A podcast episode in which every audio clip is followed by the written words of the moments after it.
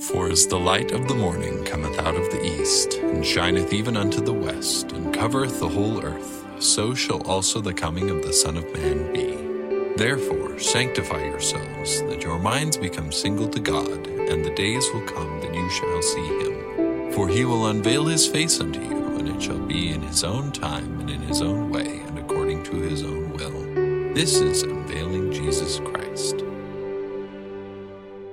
Hello again to all you podcasters. Welcome once again to Unveiling Jesus Christ and another podcast where we will be talking this week about Revelation chapter 2, verse 11. It corresponds to section 19 in my book, and the general topic of discussion is the fact that saints won't be hurt by the second death. Now, last week you may recall I did a podcast on John's second letter to the saints in Smyrna, and that was Revelation 2 8 through 10.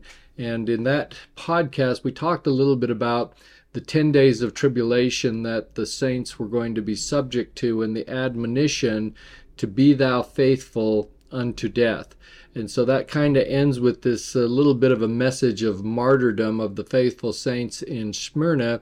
And if they were faithful unto death, then they would receive a crown of life. Well, this week we're talking a little bit about the flip side of that same coin, saying not only will you be able to receive a crown of life, you will not be hurt of the second death. So this is part of a, a, promise that antithetically parallels the promised crown of eternal life in Revelation 2:10. Now, Bruce R. McConkie illustrates their opposite meaning when he said, quote, "He that overcometh shall not be hurt of the second death.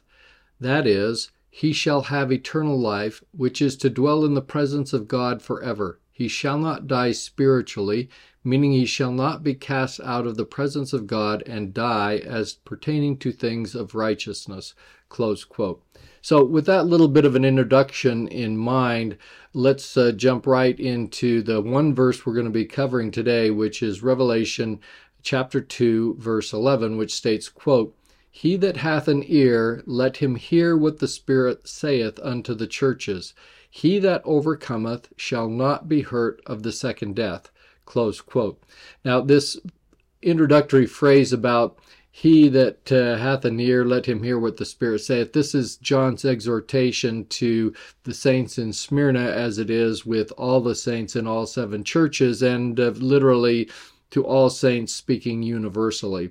The main point of this verse that we really want to talk about today is this phrase, He that overcometh shall not be hurt of the second death. Now, to say that someone won't be hurt is kind of a judicial term signifying he shall not be wrongfully adjudged to the second death. And this is kind of stands in contrast with the temporal death of the Smyrnian saints. They were treated unjustly, they were treated hurtfully, but their injury was always associated with the first temporal death. What the promise is that pertains to in this verse is that there shall be no injury or injustice done with respect to the second death or a spiritual death. Uh, and these are related terms that we're going to go through in a little bit more detail. So the, the word second death or the phrase second death is used four times by John in the book of Revelation. It is not used anywhere else in the New Testament. This promise of eternal life is repeated 12 times in Revelation 2 through 3. And so if you go back to the podcast I did on February 10th that was talking about Revelation uh, 2 7, there's this discussion about how overcomers will be able to eat from the tree of life. And I there talked about the fact that um, there are 12 different promises that similarly promise uh, eternal life in uh, the book of Revelation. And so the Ephesians were the ones promised in verse 7 that they would partake of the tree of life. And now with the Smyrnians, uh, this promise of eternal life is illustrated by the symbolic imagery that they would not be hurt by the second death. Now, second death is both a place and a condition, and this is illustrated in three separate verses. The first was is in uh, Revelation 21 8 that says, quote, but the fearful and unbelieving and the abominable and the murderers and the whoremongers and the sorcerers and idolaters and all liars shall have their part in the lake which burneth with fire and brimstone, which is the second death. Now, in this verse, we get a clear indication that the lake which burneth with fire and brimstone is the second death. It's a, it's a place where all these really bad people end up uh, and suffer a condition of second death. But here it's defined as kind of a place. Now, this is also the case in Doctrine and Covenants, section 63, verse 17, which says, quote, Wherefore I, the Lord, have said that the fearful and the unbelieving and all liars and whosoever loveth and maketh a lie and the whoremonger and the sorcerer shall have their part in that lake which burneth with fire and brimstone, which is the second death. Close quote. So once again, we have a, a clear demarcation that this lake of fire and brimstone is the second death. It's a place, and that parallels what uh, John said to us in Revelation 21a. But then contrast that now with Jacob 3:11 from the Book of Mormon, which says, quote, "Loose yourselves from the pains of hell, that ye may not become angels to the devil."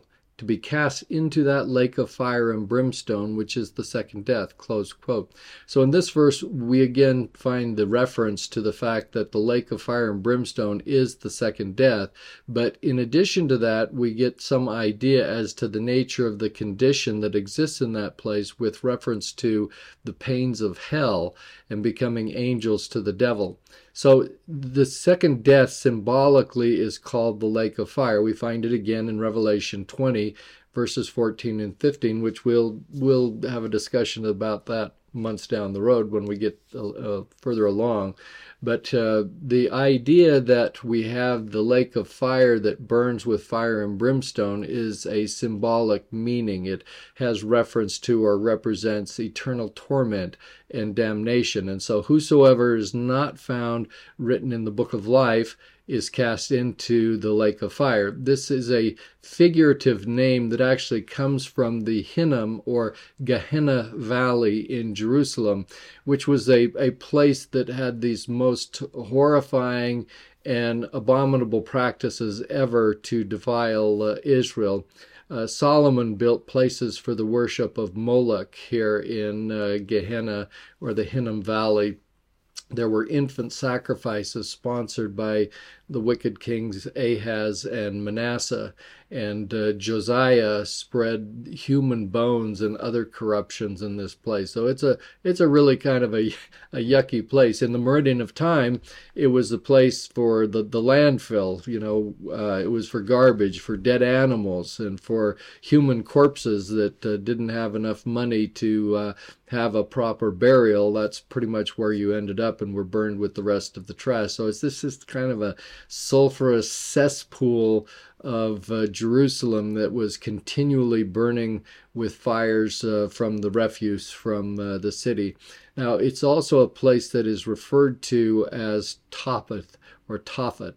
Um, this is probably an Aramaic term, which meaning which means the place of fire. It's also a Greek transliteration of the Hebrew words Gi Hinnom, uh, or the Valley of Hinnom. Ju- Jesus uses the expression at least ten times, with his most famous expression of the term being in the Sermon of the Mount, which we find in Matthew five twenty two. Quote: But I say unto you that whosoever is angry with his brother without a cause shall be in danger of the judgment, and whosoever shall say to his brother, Raca, shall be in danger of the council, but whosoever shall say, Thou fool, shall be in danger of hell fire. Close quote. So I want to define a couple of terms that we see in here. First of all, Jesus makes reference to this word raca. This is an Aramaic term, uh, reek, uh, meaning empty, vain, or worthless. So if you're telling your brother you're empty, you're vain, and you're worthless, uh, then you're going to be in danger of the council, which has reference to uh, the Sanhedrin. That's the Greek word from which that term is derived. Um, now, if you say that uh, you're a fool, then you're in danger of hellfire, which comes from this Greek word we've been talking about, Gehenna, or the Hebrew equivalent Esh Gehinnom, literally the fire of the Hinnom Valley. Um, so that's what all of those phrases mean. And, and this is an illustration of where uh, Jesus makes reference to uh, the Hinnom Valley um, in terms of uh, this notion of uh, the lake of fire. So let's talk a little bit about now what the uh, the meaning is of second death. In some religions, there is a belief that it means a complete destruction or annihilation of the soul or the spirit after physical death. However, that's not the case. There is no dissolution or annihilation of either the uh, body or the spirit. Um, now, I say spirit because the spirit cannot be destroyed and cannot die. It is eternal. And in the same sense, a resurrected body that resurrected that resurrects from the same elements from whence it uh, existed in mortality to become an immortal and everlasting body means that it also cannot be, even though, you know, dust to dust and uh, thou shalt return, blah, blah, blah. And so we have the uh, concept that uh, um, the resurrection and the uh, will bring about the uh, inseparable connection of the spirit and the body. And so this the idea that you have a second death is certainly not the denial of resurrection. To the contrary, both body and spirit will rise again. What it does mean is that uh, after the resurrection and, and before, as we'll talk about, because there's this temporary condition of spiritual uh, death. Um, what it means is essentially the banishment from the presence of God and a banishment from partaking of things of righteousness. Now, second death, in its strictest sense refers only to the type of death suffered by sons of perdition, and that includes both those who are unembodied as well as those who are disembodied. And to make the distinction, the unembodied uh, spirit sons of perdition are those that rebelled with Lucifer in the premortal existence, and they were condemned to a second death at the time of their rebellion. It was an irrevocable decree because uh, they uh, had openly and willfully and knowingly rebelled against the Father and the plan of salvation and His Son Jesus Christ. And so their fate is to suffer a second death. Uh, technically speaking, uh, they don't ever die a first death because they don't have the ability to receive a physical body. Um, but this notion of a second death means a second spiritual death where they are banished uh, eternally and forever from the presence of God. Now, contrast that with the uh, sons of perdition who commit the unpardonable sin in this life, and when they die and become disembodied spirit sons of perdition, they then also can suffer a second death. And so for them, truly, there is a second death because they suffer a first physical death followed by a second physical spiritual death um, or this banishment from the uh, presence of God and from all things righteous. So uh, essentially, those who sin uh, unto the second death are those unembodied spirit sons of perdition and those disembodied spirit sons of perdition who die or are cut off forever from things of righteousness. In Alma chapter 12, these types of people are described as those who are chained down to an everlasting destruction. It is a, a statement of their final condition where uh, the devil seals people as his own and uh, he has all power over them. And this is a permanent kind of uh, condition.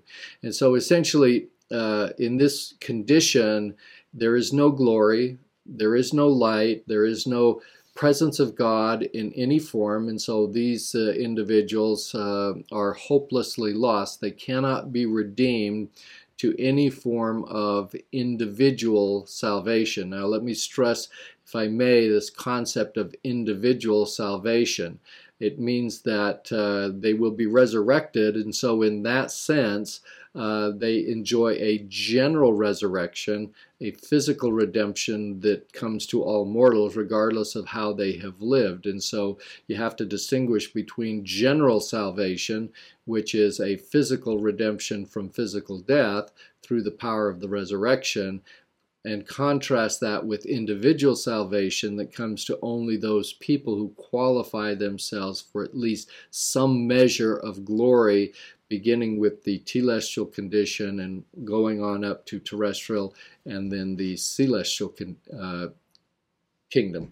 And so essentially, we have all of these things that uh, relate to this concept of redemption that is denied to uh, sons of perdition. And so in, this is why in Doctrine and Covenants section 76 it says the Lord saves all of them except sons of perdition. Only they are the ones on whom second death shall have power. They remain filthy and they are vessels of wrath.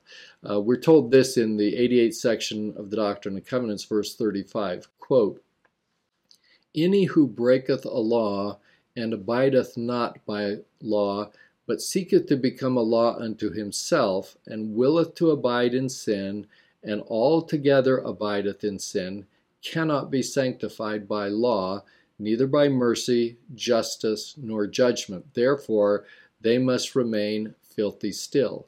Close quote. And what this essentially means is that uh, those who are mortal sons of perdition will arise from the grave with physical bodies that are essentially of no use to them.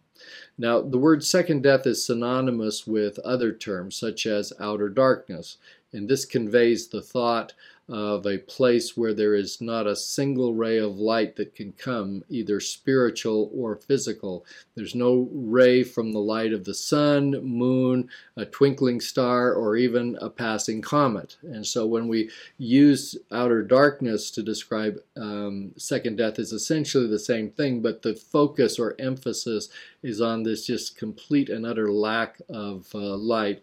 If we talk about uh, second death as a lake of fire and brimstone, the emphasis tends to be on the idea of torment. And so you have things where it's described as this place of weeping and wailing and gnashing of teeth.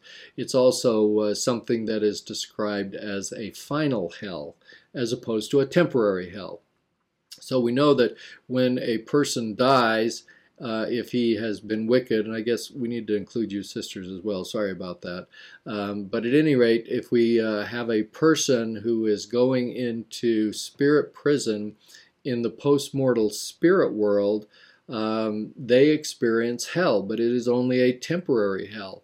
And yes, it can be conditions of outer darkness, it can be conditions of lake and fire and brimstone in symbolic terms, but at the time of the resurrection, as long as they merit at least a telestial glory, then for them the hell becomes but a temporary place and it doesn't become enduring and lasting as a final hell. But for sons of perdition, uh, all of these conditions uh, continue from the time that they're in uh, the postmortal spirit world, in outer darkness, lake of fire and brimstone, hell. All of those things then become enduring conditions for them. Now we need to distinguish uh, the second death from the concept of spiritual death.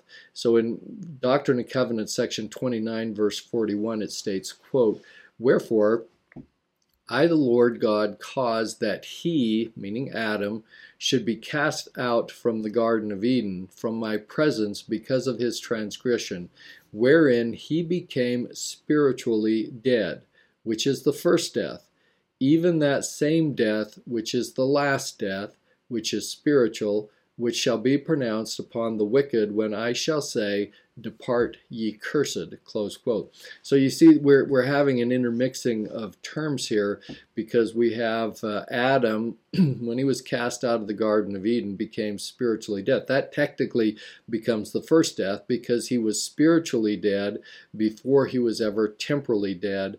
And uh, that is also we're told in this verse the same kind of spiritual death that gets pronounced upon the wicked. But at the time that this spiritual death gets pronounced upon the wicked, and it becomes an unalterable condition that they are relegated to forever, then that form of spiritual death we also call the second death. All right, and obviously these these concepts of spiritual death and second death are much more serious in their consequences than physical death. And this is taught to us by the Savior in Matthew 10 28, where he said, Fear not them which kill the body, but rather fear him which is able to destroy both soul and body in hell. Close quote.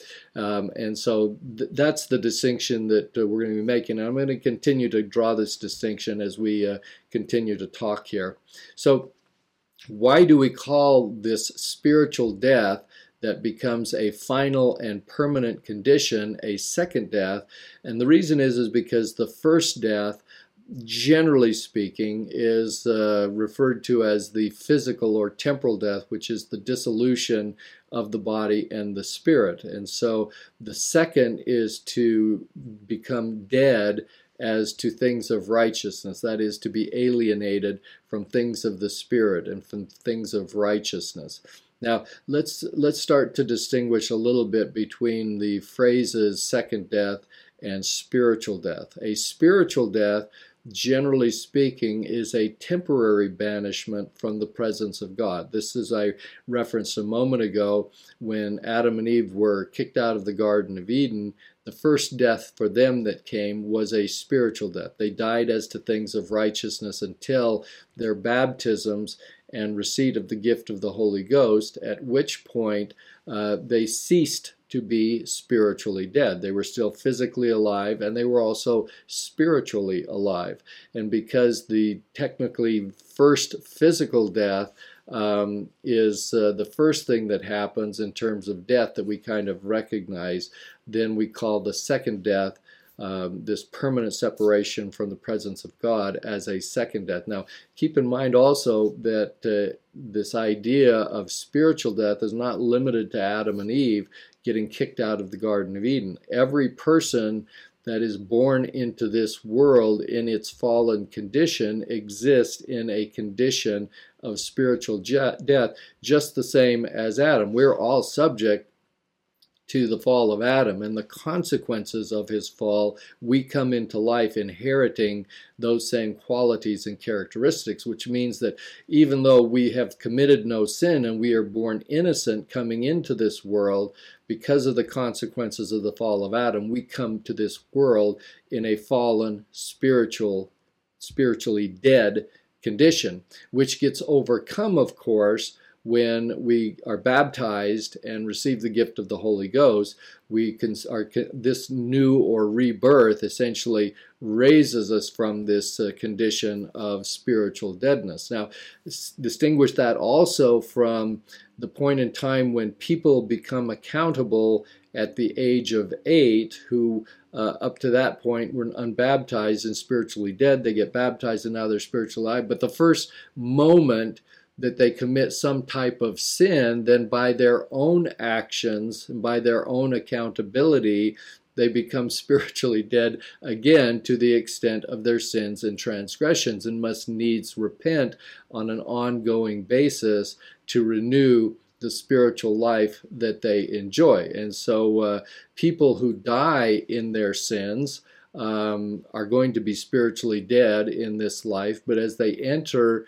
into the post-mortal spirit world, if they have died in their sins, they're the ones that go off into spirit prison, and they're not able to enter into the celestial paradise as disembodied spirits. Those who do repent uh, and are worthy uh, to enter the celestial paradise. That is, they live celestial law, they've been baptized, received the gift of the Holy Ghost, kept their covenants. We're not talking just about people that go to the temple alone. We're talking about anybody who has met those preliminary uh, requirements, the ordinances of baptism, and uh, the gift of the Holy Ghost, as long as they're faithful to those covenants, they can enter into the celestial kingdom, and they, at the time of their death, can enter into celestial paradise as disembodied spirits. If you're in celestial paradise when you die, then you are not spiritually dead in that place. Everybody else who ends up over in uh, the postmortal spirit world or that part of it that we call spirit prison are in some form uh, spiritually dead until the time of their resurrection. So, is there a lake of fire in uh, spirit prison where you find disembodied spirits? The answer is yes, there is. Is there outer darkness in spirit prison? Yes, there is. Is there hell in spirit prison? Yes, there is. On all of these things uh, represent a spiritual death, which is both a condition and a place. But as I mentioned before, this can be a temporary place uh, for those people who repent in spirit prison and qualify themselves to enter into celestial paradise and ultimately into the celestial kingdom. For them, all of these conditions are but a temporary condition. Now, keep in mind also that in spirit prison, you have a gradation of light. It's not like, all or nothing. I mean, this life doesn't exist in that condition, so why should uh, the postmortal spirit world be any different? And it's not. Essentially, you have some people who are terrestrial worthy. In fact, you probably and do have people who are celestial worthy. Uh, that uh, arguably they might not even be faced with spiritual death in their condition in spirit prison because the only reason they're there is because they have not received vicariously the ordinances of baptism and gift of the Holy Ghost. So while internally uh, they have these spiritual gifts and talents. They feel the presence of uh, the Lord, um, but they can't go over to paradise because they don't have their ordinances.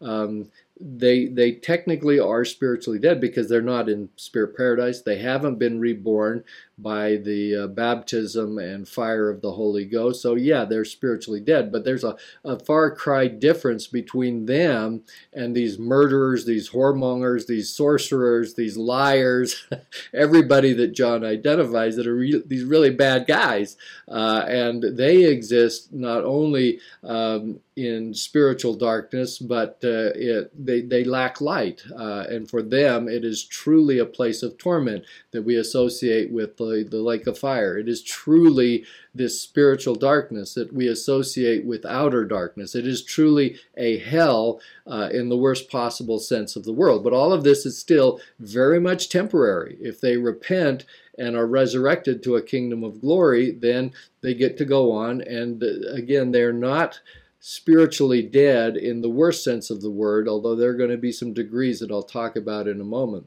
On the other hand, if you have those spirits in the postmortal spirit world, spirit prison specifically, and they don't repent or can't repent because they are sons of perdition, then that spiritual death, the condition of spiritual death that exists for them in spirit prison, will then endure and continue. And that's when that temporary spiritual death becomes for them a second death. Now, resurrected people that go to a terrestrial or celestial kingdom of glory, as I have said, they cease to be spiritually dead. But this is also uh, something that happens by degrees and by shades. It's not all or w- one thing or another.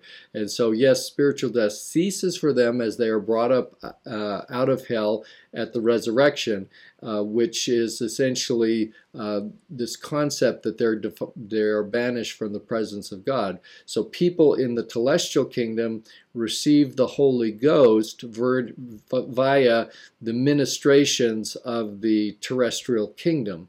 And so if you have the Holy Ghost and you're blessed by his presence, even though you don't enjoy the fullness of the Son or the fullness of the Father, you are no longer spiritually dead to that extent because you're no longer banished from the presence of God. So the presence of God is marked not only by the fullness of his person being present with you, but by the presence of his Spirit, which is the Holy Ghost. And so, to that degree, they are then in the presence of God. And so, compare that and contrast that with the uh, verse we read from the 29th section of the Doctrine and Covenants, where it described Adam as being spiritually dead until the time that he was baptized, received the Holy Ghost, at which time he was no longer spiritually dead. Um, now, the thing that you have to keep in part is that you can uh, be still spiritually dead in part, depending on the degree of your spiritual death. And so, if you think of this in terms of the uh, Princess Bride, you know, when Westley was uh, dead, he, he, appeared to be dead, but uh, Miracle Max says, no, turns out he's only mostly dead. And uh, so that's what we have. It, once you uh, inherit a telestial kingdom, you're you're mostly alive because you have the Spirit of the Holy Ghost uh, to bless you, and in that sense, you're in the presence of God. But it, it is again a matter of degree. They certainly, those in the celestial kingdom, are not spiritually dead in the sense of suffering a second death permanently, but by contrast, they are by no means spiritually alive in the sense of the kind of fullness that they receive when they are in the celestial kingdom. And so it gives us something to kind of uh, shoot for. So now let's kind of uh, just summarize some of the things that we've talked about here in terms of spiritual death and second death. Uh, because there's a, a, lot of moving pieces to what these things involve. And so, if we talk first about a spiritual death, first of all, it can be temporary or it can be final. So if it's a temporary spiritual death, this is something that can be uh, felt and that exists in the lake of fire. It is called hell, it is called Hades, it is called Sheol. Uh, all of these things represent the type of temporary spiritual death that can be experienced by people. It can also occur uh, and did occur, for example, when Adam and Eve are cast out of the Garden of Eden. That was a first spiritual death. It is the condition that we're all born into in this life because of the fall of Adam. It is a condition that exists when accountable people sin in this life and continues until they repent and also have and receive the gift of the Holy Ghost. And it uh, applies to uh, disembodied spirits and spirit prison. All of those things are spiritual death, but they're also things that are temporary. The other type of spiritual death that you have is a final spiritual death.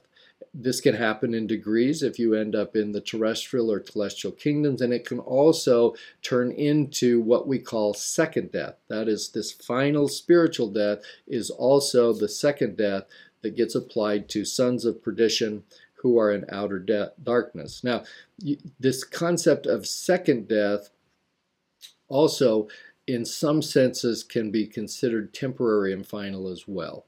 And so a second death is uh, temporary um, when, for example, all people who die physically and then become subject to second death spiritually. It's also something that is symbolized uh, by the, the words Gehenna and the lake of fire when it is final, and outer darkness when it is final. It applies to sons of perdition, both those who are unembodied from the time of their rebellion in premortality, as well as disembodied. Uh, where that condition is suffered at least from the time of the commission of their unpardonable sin in mortality. So all of these terms are interrelated, and uh, you, you just kind of kind of got to keep them a little bit distinguished in your mind. So, by way of conclusion, uh, the second death that we've been talking about is one side of a coin that is opposite eternal life. This is typical in apocalyptic in literature where everything is kind of black and white. We see this uh, repeatedly in the Book of Mormon, which al- is almost entirely apocalyptic in the sense that there's no gray.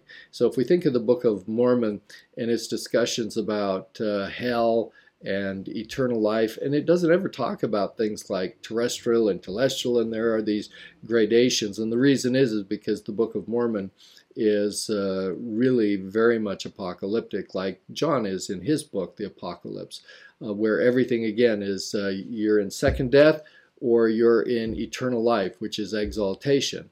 And so that's kind of why this tends to become a, a coin with on one side you have eternal life, and on the other side um, you have this second death. It Seems like there's no room in between, even though we know uh, on the in the grand scheme there is this continuum from uh, black to white, and a lot of stuff between second death and spiritual death and eternal life. It's not a pass fail situation, and that would be very much a concern because if it's pass fail, uh, it means that uh, that bar to get into the celestial kingdom is a fairly low bar, but it includes murderers, sorcerers, and everything else. And uh, uh, we have to be willing to accept that we can be partially dead spiritually through our actions and inactions. And our goal is and must always be to have eternal life, in which there is not one scintilla, where we have outer darkness, where there's no ray of light, no ray spiritually, physically, or whatever on the opposite extreme. We have a place where there is not even the smallest particle of darkness that exists in the celestial kingdom in the fullness of the Father and the Son Jesus Christ. And that's what we ultimately need to be achieving. You know, President Nelson said in his uh, mo- most recent conference talk in October 2023 that we need to think celestial. Um, and I'm, I, I hasten to, to add that I think we, we need to act celestial. We need to be celestial because that's the only way in which we are not going to suffer, in some sense, a spiritual death temporarily and or permanently if and when it becomes a second death. So it's my hope that we can do that. I thank you for listening, subscribing, sharing. Thanks to Jenna Daly for all the technical stuff. Next week, we're going to talk about the, the saints in Pergamos. So we're moving uh, on. We're going to get another letter and the commendations to those saints in Revelation chapter 12 verses 12 and 13. This is now our third church of seven that we will be discussing, and I look forward to seeing you next week.